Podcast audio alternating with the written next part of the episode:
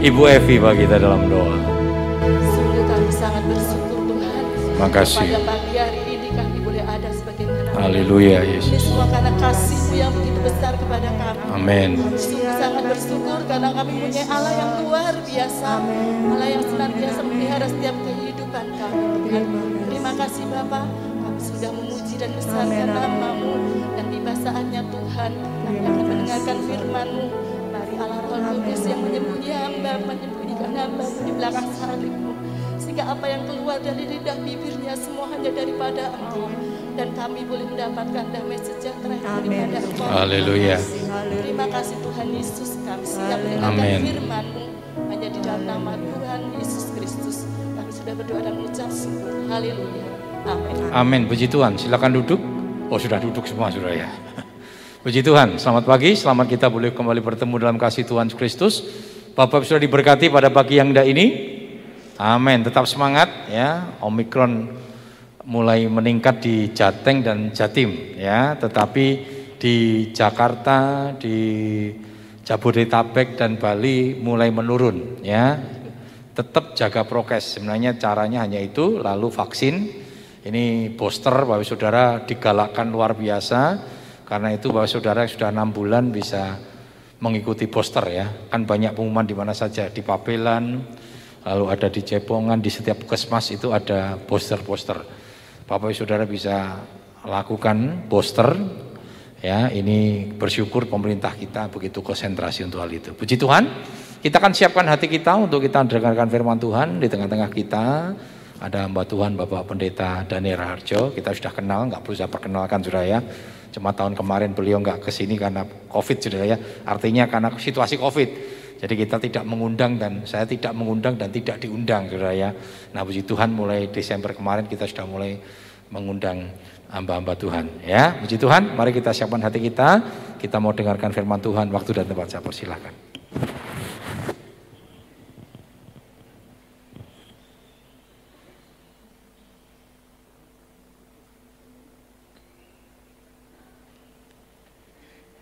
Puji Tuhan, salam sejahtera dalam kasih Tuhan Yesus Kristus. Senang sekali bisa jumpa beribadah bersama saudara di tempat ini. Kemurahan Tuhan yang sangat luar biasa, ya. Saya berjumpa dengan saudara sekalian dalam keadaan baik, semuanya kemurahan Tuhan. Terima kasih kepada Bapak Ibu Gembala untuk pelayanan yang dipercayakan pada pagi hari ini. Baik saudaraku, mari kita akan melihat kebenaran firman Allah di tengah-tengah masa sulit ini. Judul firman Allah adalah sikap kita di masa kesesakan. Ya, semua orang di dunia ini sedang mengalami masa kesesakan. Ya, jadi hal-hal yang sangat tidak nyaman ya itu sedang kita alami. Namun kita akan lihat dari firman Tuhan. Mari kita mulai dengan kitab Mazmur 46 ayat 1 sampai ayat 4. Mazmur 46 ayat pertama sampai 4 mungkin kecil-kecil hurufnya ya. Baik. Saya akan bacakan ya kitab Mazmur 46 ayat 1 sampai 4. Demikian firman Tuhan. Setelah saudara temukan, kita akan lihat firman Allah terpampang di depan juga ya, tapi kecil-kecil mungkin. Saya baca demikian. Untuk pemimpin biduan dari Bani Korah dengan lagu Alamot nyanyian.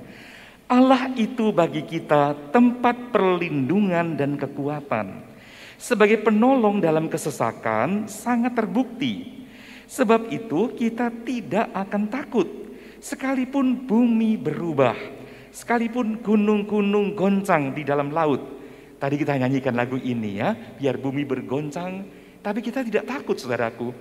Sekalipun ribut dan berbuih airnya, sekalipun gunung-gunung goyang oleh geloranya, Selah.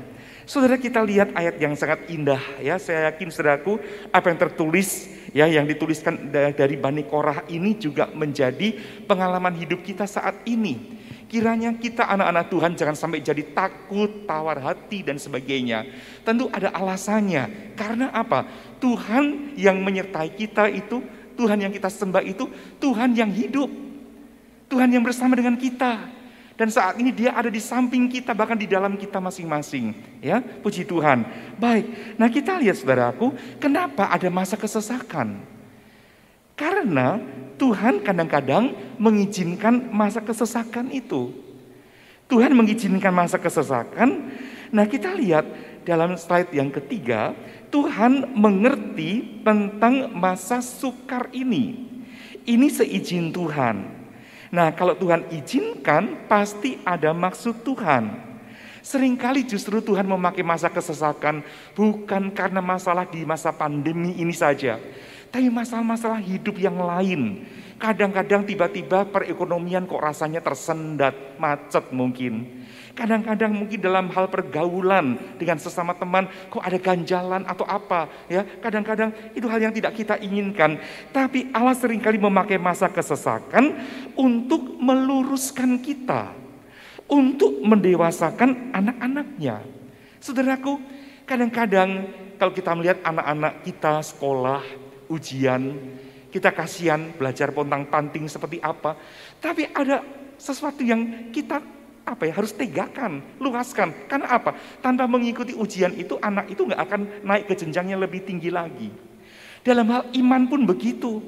Tuhan ingin mendewasakan kita melalui apa? Hal-hal yang tidak nyaman buat hidup kita, daging kita. Nah sekarang coba, saya akan baca dalam kitab Mazmur 119 ayat 67 dan 71. Mazmur 119 ayat 67 demikian bunyinya. Saya bacakan itu Mazmur ya yang terpanjang ya kita lihat 119 ayat 67 berkata begini, sebelum aku tertindas, aku menyimpang, tapi sekarang aku berpegang pada janjimu. Nah, sebelum aku tertindas, artinya apa? Sebelum alami sesuatu yang tidak enak, aku menyimpang. Ini pemazmur yang mengatakan, pernah dia menyimpang, nggak karuan mungkin dan sebagainya. Tahu-tahu ada tindasan-tindasan hidup yang Tuhan izinkan. Kemudian sekarang aku berpegang pada janjimu. Aku berpegang pada firmanmu. Itulah gunanya masa kesesakan. Ayat 71. Bahwa aku tertindas itu baik bagiku. Supaya aku belajar ketetapan ketetapanmu. Ya, jadi pemazmur ini mensyukuri bahwa aku tertindas itu baik bagiku. Supaya apa? Aku belajar ketetapan-ketetapanmu. Belajar tentang firman Allah.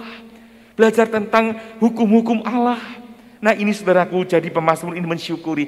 Ini sikap yang dewasa saudaraku. Sikap yang baik dari seorang yang uh, seorang anak Tuhan yang alami tindasan seperti apa. Nggak bersungguh-sungguh dan sebagainya. Mensyukuri. Lihat sisi positifnya saudaraku. Maka hidup kita akan bahagia. Amin saudaraku. Ya amin. Puji Tuhan. Mari kita lihat sekarang saudara. Dalam hidup ini. Sikap kita sangat menentukan. Ya, sikap kita sangat menentukan. Masa kesesakan bisa membuat anak Tuhan itu bertumbuh atau sebaliknya. Tergantung dari sikap kita terhadap masalah-masalah yang kita hadapi. Ya, baik. Nah, tergantung dari sikap kita dan sudut pandang kita. Baik, saya akan bacakan 1 Korintus 2 ayat 14. 1 Korintus pasal 2 ayat 14. Saya bacakan demikian juga terpampang di depan ya, tapi ya coba kita lihat. 1 Korintus 2 ayat 14 mengatakan begini. Tetapi manusia duniawi tidak menerima apa yang berasal dari roh Allah karena hal itu baginya adalah suatu kebodohan. Dan ia tidak memahaminya. Sebab hal itu hanya dapat dinilai secara rohani. Nah ini kita lihat saudaraku ya. Manusia duniawi tidak menerima apa yang berasal dari Allah. Kalau saya hanya memakai pola duniawi. Kita masih punya daging dan darah. Ya, tapi sekarang kita anak Tuhan. Kita lahir dari orang tua kita mewarisi keadaan daging manusia. Nah tetapi secara rohani kita berasal dari sorga. Karena kita telah lahir baru. Dilahirkan oleh firman Allah dan roh kudus. Manusia duniawi kita tidak bisa menerima apa yang berasal dari Allah. Termasuk masa-masa kesesakan yang Tuhan izinkan. Ya, tidak bisa. Menolak. Apa ini? Seringkali banyak anak Tuhan yang kemudian kecewa. Katanya ikut Tuhan diberkati. Katanya ikut anak Tuhan itu ikut Tuhan senang. Senang itu dalam segala kondisi. Termasuk apa? Dalam masa tindasan pun kita bisa bahagia. Seperti tadi nyanyian yang kita nyanyikan, jalan bersama Yesus senang selalu. Hidup di dalam Yesus itu senang, tapi bukan tanpa masalah, bukan tanpa kesesakan. Nah, tergantung sikap kita. Jangan sampai kita memakai sikap duniawi ini, tetapi kita akan melihat dengan cara rohani. Puji Tuhan. Mari kalau begitu kita lihat pola pikir duniawi. Saya akan membagi dua hal, pola pikir duniawi dan pola pikir rohani. Jadi mari kita memakai pola pikir yang rohani itu. Tapi kita lihat dulu pola pikir duniawi dalam menghadapi masalah itu seperti apa. ya. Orang yang hanya memakai pola pikir duniawi akan bereaksi negatif. Bersungut-sungut, bahkan mempersalahkan Tuhan. Saudara contohnya siapa? Ruth dalam kitab Ruth saudaraku. Pernah satu keluarga mereka pindah dari Bethlehem ke Moab. Karena di Bethlehem ada bela kelaparan. Nah ini Bethlehem, daerah rohani. Bethlehem artinya apa saudaraku? Rumah roti. Tempat kelahiran Yesus. Eh ternyata bisa alami bela kelaparan. Itu gambaran gereja Tuhan, daerah rohani. Bisa alami masalah juga. Nah dalam masalah itu mereka pindah ke Moab. Sayang sekali karena dalam Alkitab dikatakan Moab itu sudah dikutuk oleh Allah. Moab gambaran duniawi kedagingan. Nah keluarga Ruth ya Elimelech itu pindah ke Moab tanpa tanya Tuhan. Tanpa doa. Akibatnya apa? Bukan tertolong. Justru malah habis-habisan mereka jadi miskin. Dan kita lihat saudaraku, Ruth kehilangan suami, anak duanya pun meninggal, dua anaknya meninggal. Dan kemudian salah satunya dia pahit kepada Tuhan. Waktu dia berkata, ya saya salah tadi, Naomi, maaf Naomi ya, Naomi yang pindah dari Bethlehem ke Moab itu, Naomi. Kemudian Naomi berkata pada Ruth dan Orpa menantunya, berkata begini, udah sekarang saya akan pulang ke Bethlehem. Kalian pulang aja ke Moab. Karena Allah telah melakukan yang pahit kepadaku. Naomi ya pahit terhadap Tuhan. Tidak bersyukur lagi. Bahkan menyuruh anak-anaknya pulang untuk menikah lagi dengan orang Moab. Pulang kepada berhala-berhala Moab. Berpikirnya sudah terbalik saudaraku.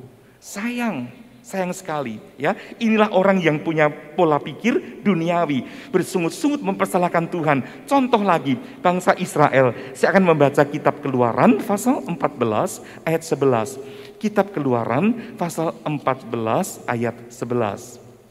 Ya, saya bacakan ayat ini demikian, Saudara Keluaran 14 ayat 11.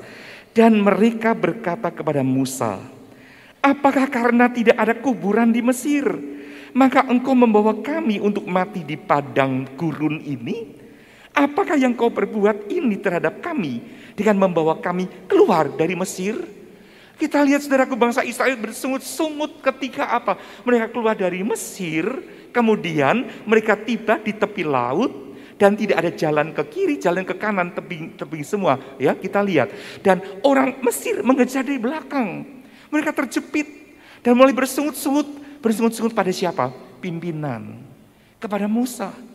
Kenapa engkau membawa kami ke sini untuk membunuh kami? Apa tidak ada kubur di Mesir? Aduh pandangan mereka itu ke kubur, kematian, kematian. Ini orang yang apa? Pahit. Orang yang tidak punya rasa syukur saudaraku. Bukan mengharapkan sesuatu yang di atas. Ya, tapi lihat kubur, lihat masalah, lihat kenistaan dan sebagainya. Sayang sekali. Ya, dan saya tidak usah membaca ayat yang lain, tapi dalam Keluaran 15 ayat 23 dan 24 kembali mereka bersungut-sungut. Sampailah mereka ke Mara tapi mereka tidak dapat meminum air yang dimarah itu karena pahit rasanya. Itulah sebabnya dinamai orang tempat itu marah. Ayat 24, lalu bersungut-sungutlah bangsa itu kepada Musa. Kata mereka, apakah yang akan kami minum? Kembali bersungut-sungut. Satu lagi, 16 ayat 2 dan 3. Dalam kitab keluaran pasal 16 ayat 2 dan ayat 3. Kembali kita melihat bangsa Israel yang bersungut-sungut. Pasal 16 ayat 20 ya ayat 2 dan ayat 3 saya bacakan demikian di padang gurun itu bersungut-sungutlah segenap jemaah Israel kepada Musa dan Harun dalam ayat 3 dia ayat 3 dikatakan dan berkata kepada mereka ah kalau kami mati tadinya di tanah Mesir oleh tangan Tuhan. Mereka anggap apa? Tuhan itu pembunuh. Luar biasa. Nah ketika mereka tidak ada makanan, tidak ada air, mereka bersungut-sungut. Kalau kami di tanah Mesir mati dibunuh oleh tangan Tuhan. Ketika kami duduk menghadapi kuali berisi daging dan makan roti sampai kenyang. Sebab kamu membawa kami, kamu membawa kami keluar ke padang gurun ini untuk membunuh seluruh jemaah ini dengan kelaparan. Kita lihat saudaraku, roh persungutan ada dalam diri orang-orang Israel. Satu lagi, pasal 17 ayat 2 dan 3. Ya, pasal 17 ayat 2 dan 3. Jadi mulailah mereka itu bertengkar dengan Musa. Kata mereka, berikanlah air kepada kami, supaya kami dapat minum. Tapi Musa berkata kepada mereka, mengapa kamu bertengkar dengan aku? Mengapa kamu mencobai Tuhan? Hati-hati, jangan bertengkar dengan atasan. Orang tua, siapa pun, ya pimpinan wadah, gembala dan sebagainya. Itu arahnya mencobai Tuhan. Hauslah bangsa itu akan air di sana. Bersungut-sungutlah bangsa itu kepada Musa dan berkata, Mengapa pula engkau memimpin kami keluar dari Mesir untuk membunuh kami, anak-anak kami, dan ternak kami dengan kehausan? Lihat saudaraku, itu pola pikir duniawi. Akan pahit terhadap Allah dan sebagainya. ya Tawar hati. Mereka tawar hati. Tawar hati artinya apa? Tidak bersemangat putus harap, hilang keberanian, tidak ada gairah hidup. Itu orang yang tawar hati. Saudaraku banyak saat ini orang-orang yang tawar hati. Anak-anak sedih melihat orang tuanya tidak segairah seperti dulu dalam hal bekerja, dalam hal semangat dan sebagainya. Udah pasrah dan sebagainya. Inilah iblis saudaraku. Iblis memanfaatkan hal ini Ya, karena iblis memang punya sasaran untuk apa? Menjauhkan kita dari Tuhan. Ya, hati-hati. Orang yang tawar hati akan berdampak buruk bagi diri sendiri, bagi keluarga dan lingkungan di mana dia ada. Betul tidak saudaraku? Ya, kalau ada pegawai yang dalam satu kantor yang tawar hati, nggak semangat atau apa, akan berpengaruh ke hal yang lain. Nah, dalam Amsal 4, Amsal 24 ayat 10, Amsal 24 ayat 10 dikatakan, jika engkau tawar hati pada masa kesesakan, kecillah kekuatanmu. Kalau tawar hati pada masa kesesakan, kecil kekuatanmu. Nah kalau kita tidak punya kekuatan lagi, gampang diombang-ambingkan oleh iblis. Ya, nah kita lihat saudaraku, jika engkau tawar hati pada masa kesesakan dalam dalam bahasa asli, kesesakan itu sarah dikatakan sarah ya T S A R A H sarah. Terus kecil kekuatanmu kecil itu T S A R sar. Nah ini permainan kata di sini. Jika engkau sarah maka pada masa kesesakan maka sar kekuatanmu ya. Jadi jangan sampai kita menjadi lemah ya. Kita lihat dalam ulangan 20 ayat 8 ya dikatakan di situ tawar hati bisa menular dan tidak layak perang. Dalam ulangan pasal 28 itu komandan perang, komandan eh, komandan pasukan akan berkata begini. Hai, siapa? Ya, siapa yang takut dan lemah? Ia boleh pergi dan pulang ke rumahnya. Supaya hati saudara-saudaranya jangan tawar seperti hatinya. Kalau ada satu tentara tawar hati, disuruh pulang. Karena apa? Bisa mencemarkan yang lain-lain. Nah, kita lihat tawar hati ini perlu diperhatikan. Jangan sampai kita seperti itu. Gampang menular. Gampang menular ke yang lain. Ya, baik. Nah, sekarang kita lihat beberapa penyebab orang jadi tawar hati. Ya, tawar hati ketika menghadapi masalah. Yang pertama, ulangan 1 ayat 28. Karena berita-berita yang sering kali didengar atau hoax ya sehingga kita dengar istilah itu. Ulangan pasal 1 ayat 28 saya bacakan ayat ini demikian. Ke manakah pula kita maju? Saudara-saudara kita telah membuat hati kita tawar dengan mengatakan orang-orang itu lebih besar dan lebih tinggi daripada kita. Kota-kota yang di sana dan di kota-kota di sana besar dan kubu-kubunya sampai ke langit. Lagi pula kami melihat orang-orang enak di sana. Kita lihat saudaraku, kita perhatikan bagaimana saudaraku orang-orang Israel Berkata, ke mana kami mesti pergi lagi? Tawar hati. Karena apa? Sepuluh pengintai memberitakan kabar yang negatif. Jangan masuk kanaan, ayo pulang aja. Bangsa-bangsa di sana gede-gede, kita kayak belalang tok. Kota mereka besar-besar, kita nggak mungkin menang. Nah itu hoax saudaraku. Padahal apa Allah berjanji, engkau akan masuk ke tanah perjanjian itu. Ya, jadi kita pegang janji Allah, pegang firman Allah. Jangan sampai berita-berita dunia, hoax-hoax yang sering kali ya tersebar ke mana-mana itu membuat kita kecil hati, takut. Itu taktik iblis. Kita mesti apa? Kuat, kuat. Nah kemudian penyebab tawar hati yang lain adalah karena adanya ancaman. Ancaman. 1 Samuel 17 ayat 32. 1 Samuel 17 ayat 32. Berkatalah Daud kepada Saul, Janganlah seseorang menjadi tawar hati karena dia. Hambamu ini akan pergi melawan orang Filistin itu. Ini ucapan Daud kepada Saul. Jangan seorang pun jadi tawar hati. Karena dia, karena siapa? Goliat yang berteriak-teriak, sesumbar. Orangnya gede dan sebagainya. Hambamu ini, yaitu Daud, akan pergi melawan orang Filistin itu. Lihat saudaraku, di tengah keadaan tawar hati, Daud tampil menjadi terang. Ya, Nah kita lihat ancaman-ancaman, berita-berita yang mengerikan sering kali membuat kita jadi tawar hati. Ya, Memang mau tidak mau, bukan kita itu nekat. Bukan kita itu mencobai Tuhan. Misalkan ya, ada di tengah kerumunan orang rame ya, itu ada yang batuk-batuk atau apa-apa, Terus kita berkata, aku dilindungi Tuhan kok. Aku mau ke sana, nekat, nggak pakai masker, nggak apa, nggak apa. Ya udah, kena sakit. Dan ujung-ujungnya bisa maut. Betul nggak saudaraku? Jadi kita mesti bijaksana juga. Jangan kita apa ya, pemakai istilah perlindungan Tuhan itu sebagai ini, seolah-olah kita menipu diri kita. Nah, jangan kita mencobai Tuhan.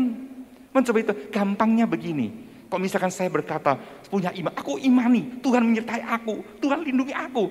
Aku tak tidur di tengah jalan. Mati nggak kira-kira saudaraku? Nah ini, mencobai Tuhan. Ya, jauh kita tahu ada bahaya, kita betul-betul harus waspada hati-hati, tapi yakin akan perlindungan Tuhan. Ya, puji Tuhan, berharap Tuhan dan nah proaktif dengan Tuhan. Puji Tuhan. Juga kita lihat kenapa orang bisa tawar hati.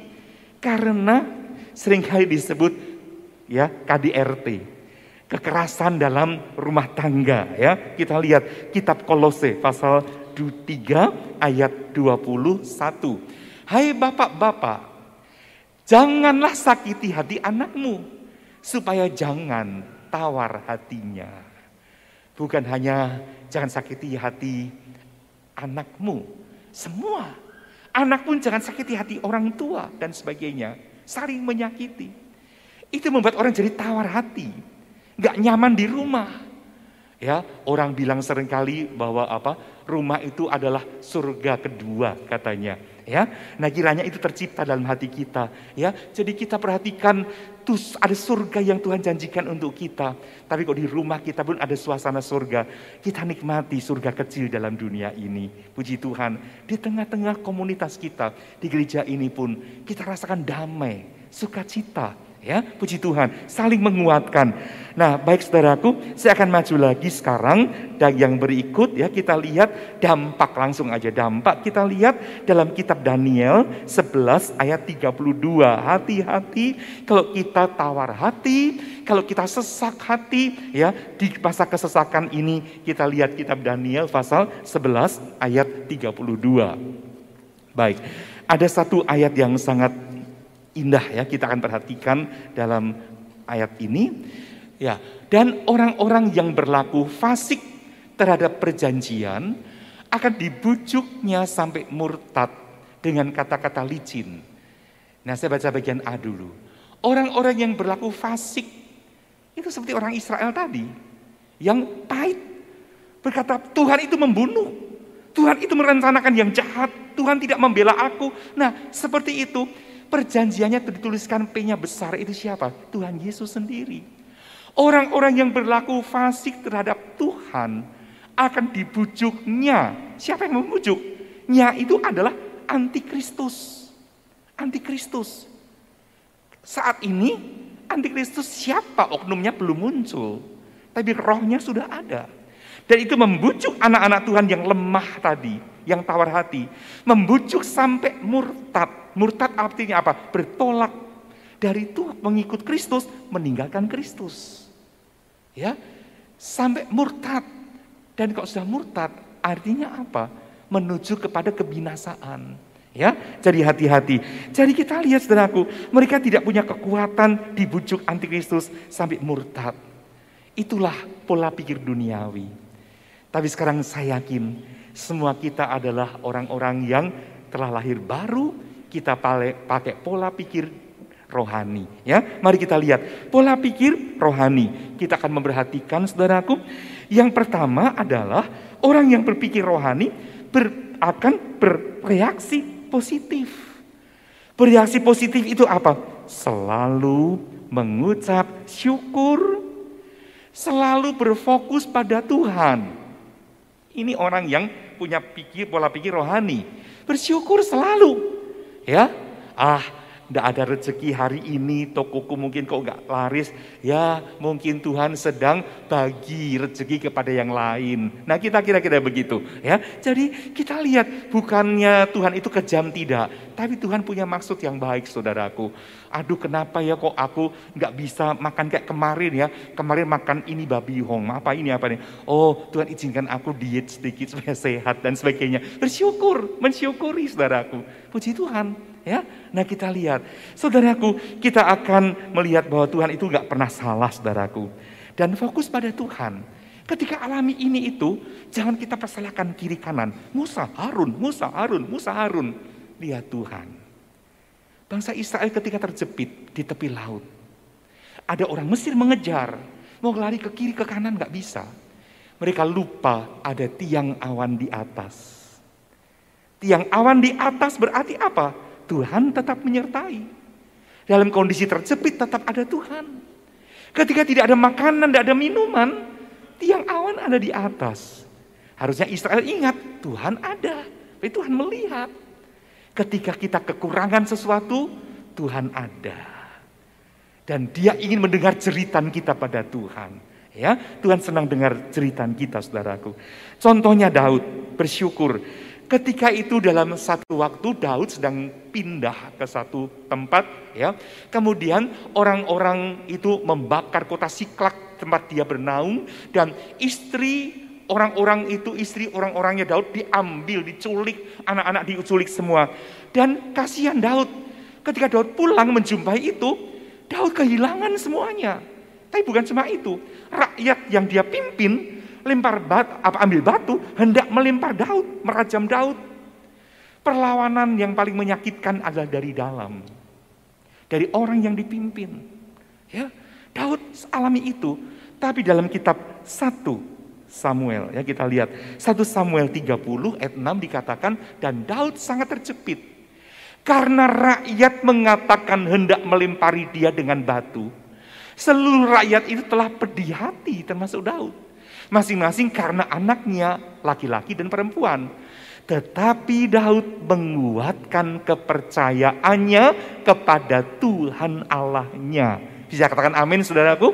Puji Tuhan, ini sikap yang positif. Sikap yang baik. Di masa kesesakan, kuatkan iman kita pada Tuhan. Ada Tuhan. Tuhan pasti menolong. Puji Tuhan. Yesaya 26 ayat 3 dan 4 ya indah sekali ayat ini. Kitab Yesaya pasal 26 ayat 3 dan 4 yang hatinya teguh kau jagai dengan damai sejahtera. Sebab kepada mula ia percaya. Ini damai sejahtera. Yang Tuhan sampaikan ketika Yesus lahir. Betul saudaraku? Damai sejahtera di atas bumi di antara orang yang diperkenannya. Nah kita lihat orang yang diperkenan Tuhan yang mengucap syukur hatinya teguh akan teguh hati sebab apa? Dijagai damai sejahtera dari Allah. Ya, puji Tuhan sebab dia percaya pada Tuhan. Ayat 4 dikatakan, percayalah kepada Tuhan selama-lamanya sebab Tuhan adalah gunung batu yang kekal. Puji Tuhan, ya. Baik saudaraku. Jadi percayalah kepada Tuhan selama-lamanya. Dia adalah gunung batu yang kekal. Puji Tuhan. Mari kita lihat lagi. Orang yang berpola punya pola pikir duniawi itu, saya ambil contoh sekarang Paulus ya. Paulus dalam kitab 2 Korintus 4 ayat 16 sampai ayat 18. 2 Korintus pasal 4 ayat 16 mulai. Sebab itu kami tidak tawar hati. Tetapi meskipun manusia lahiriah kami semakin merosot. Namun manusia batiniah kami dibaharui dari sehari ke sehari. Puji Tuhan. Saya punya tubuh. Semua kita punya tubuh manusia dunia jasmani makin menurun. Manusia lahiriah ini makin menurun. Bertambah tua ya makin menurun. Tetapi di dalam kita ada manusia batinia. Ada roh yang terus dibaharui dari sehari ke sehari sampai sempurna. Menjadi seperti Yesus. Ya, puji Tuhan dan masa itu sudah sangat dekat. Jadi saya mendorong Bapak Ibu Saudara sekalian, makin kita sungguh-sungguh dalam Tuhan, makin berpaut pada Tuhan, kita perlu sekali mencapai kedewasaan rohani itu ya. Ayat selanjutnya kita perhatikan dalam ayat 17 dikatakan sebab penderitaan ringan yang sekarang ini mengerjakan bagi kami kemuliaan kekal yang melebihi segala-galanya, jauh lebih besar daripada penderitaan kami. Inilah saudara prinsip Paulus. Ya, dan Paulus sampaikan kalau kita menderita secara jasmani saat ini, itu mengerjakan kemuliaan yang abadi. Kiranya kita bersyukur dengan apa pun yang kita alami. Bukan membuat kita justru menurun seperti Naomi tadi. Tapi kita makin meningkat dalam Tuhan. Puji Tuhan. Ya, untung loh Naomi ini punya menantu Ruth saudaraku yang berkata, tidak mah, mama pergi ke mana, tempatmu itu negerimu, negeriku. Ya bangsamu bangsaku. Dan Allahmu Allahku. Puji Tuhan. Ruth ambil keputusan untuk apa? Ikut Tuhan dan itu mendorong Naomi untuk jalan terus ke Bethlehem dan Naomi betul-betul dipelihara oleh Ruth dan berbahagia ketika nanti Ruth melahirkan anak dari Boas itu. Ya, puji Tuhan saudaraku. Baik ayat 18 kemudian dikatakan apalagi? Sebab kami tidak memperhatikan yang kelihatan, melainkan yang tidak kelihatan. Karena yang kelihatan adalah sementara, sedangkan yang tidak kelihatan adalah kekal. Amin.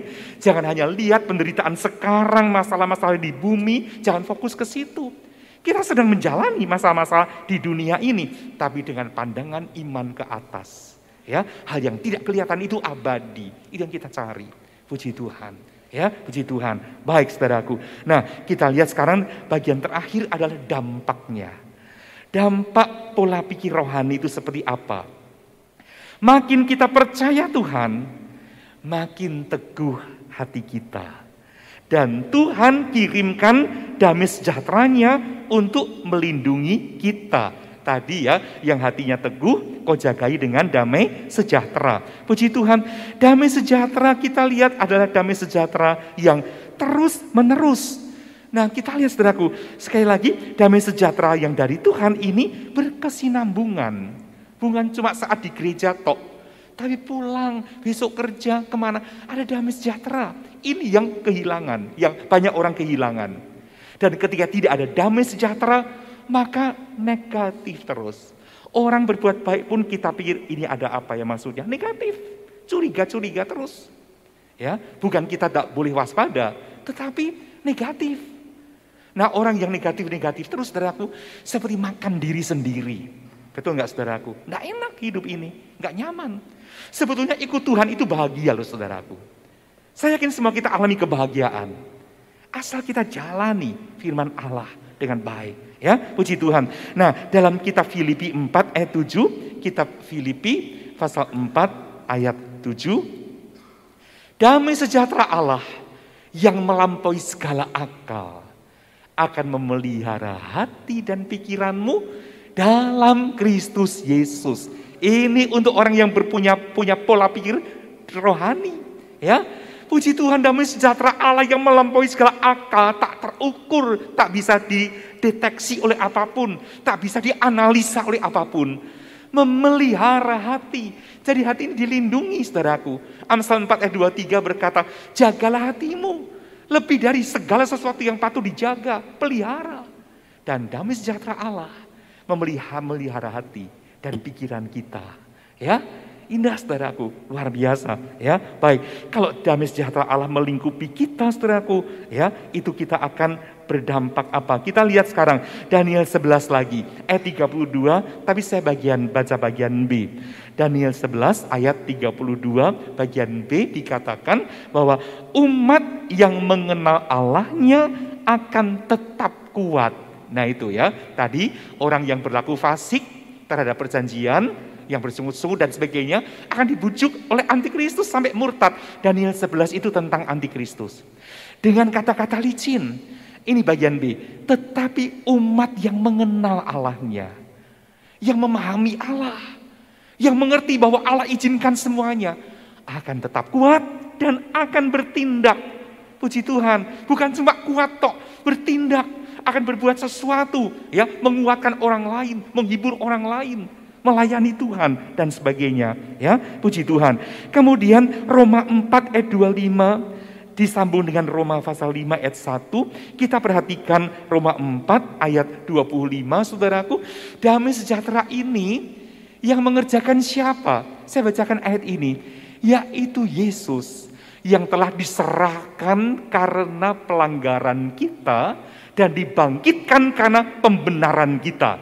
Jadi Yesus mati untuk pelanggaran kita. Tapi dia dibangkitkan untuk apa? Pembenaran kita. Dari sekarang kita di hadapan Allah orang-orang benar semuanya. Ayat setelah kita orang benar di hadapan Allah, pasal 5 ayat 1 dikatakan sebab itu, sebab apa? Karya Kristus tadi yang mati untuk kita, bangkit bagi kita. Sebab itu kita yang dibenarkan karena apa saudaraku? Iman. Percaya pada Tuhan. Maka sekarang kita hidup dalam damai sejahtera dengan Allah. Oleh karena Tuhan kita Yesus Kristus. Puji Tuhan. Damai sejahtera dengan Allah. Indah sekali. Enggak bermusuhan dengan Allah. Orang Israel kontra dengan Allah bersungut-sungut. Naomi pernah kontra dengan Allah, merasa bahwa Allah telah menyakiti hatinya. Tapi kita sekarang damai dengan Allah. Tuhan, apa yang kau lakukan itu membuat aku mengerti, membuat aku lebih baik dan lebih baik lagi. Puji Tuhan saudaraku, kiranya damai sejahtera Allah yang terus menerus, yang berkesinambungan ini terus memerintah hati kita. Amin saudaraku. Mungkin Bapak Ibu Saudara sedang mengalami padang gurun dalam hidup ini kita akan bertanya pada Tuhan. Maksudnya kita akan percaya pada Tuhan. Kita nggak usah mempertanyakan seperti orang Israel tadi, saudaraku. Tapi percaya terus. Terima kasih Bapak untuk firman yang Tuhan sudah taburkan kepada Amen. jemaat Tuhan pagi hari ini. Mengajar kami untuk terus mempercayakan Amen. kehidupan Haleluya. kami kepada Tuhan. Untuk kami tidak tawar hati. Untuk kami tetap memandang kepada Tuhan Allah sumber kekuatan kami. Engkau gunung batu kami, Engkau Allah yang menjadi sandaran kehidupan kami. Biarlah firman yang sudah disampaikan boleh sampai kepada kami semua jemaat Tuhan yang mendengarkan kebenaran firman pagi hari ini. Roh Kudus berbicara lebih lanjut di dalam kehidupan kami. Untuk firman ini boleh menjadi rema menguatkan kehidupan kami di masa-masa krisis saat ini. Terima kasih Tuhan. Kami mempercayakan kehidupan kami sepenuhnya ke dalam tangan Tuhan. Bahwa Yesus adalah Allah yang menjadi kekuatan kami. Sehingga kami tidak tawar hati. Terima kasih Bapak. Memberkati hambamu yang sudah menyampaikan kebenaran firmanmu. Pengurapan Allah senantiasa menyertai kehidupan beliau. Terima kasih menerima berkat Tuhan melalui firman Tuhan dalam nama Tuhan Yesus Kristus.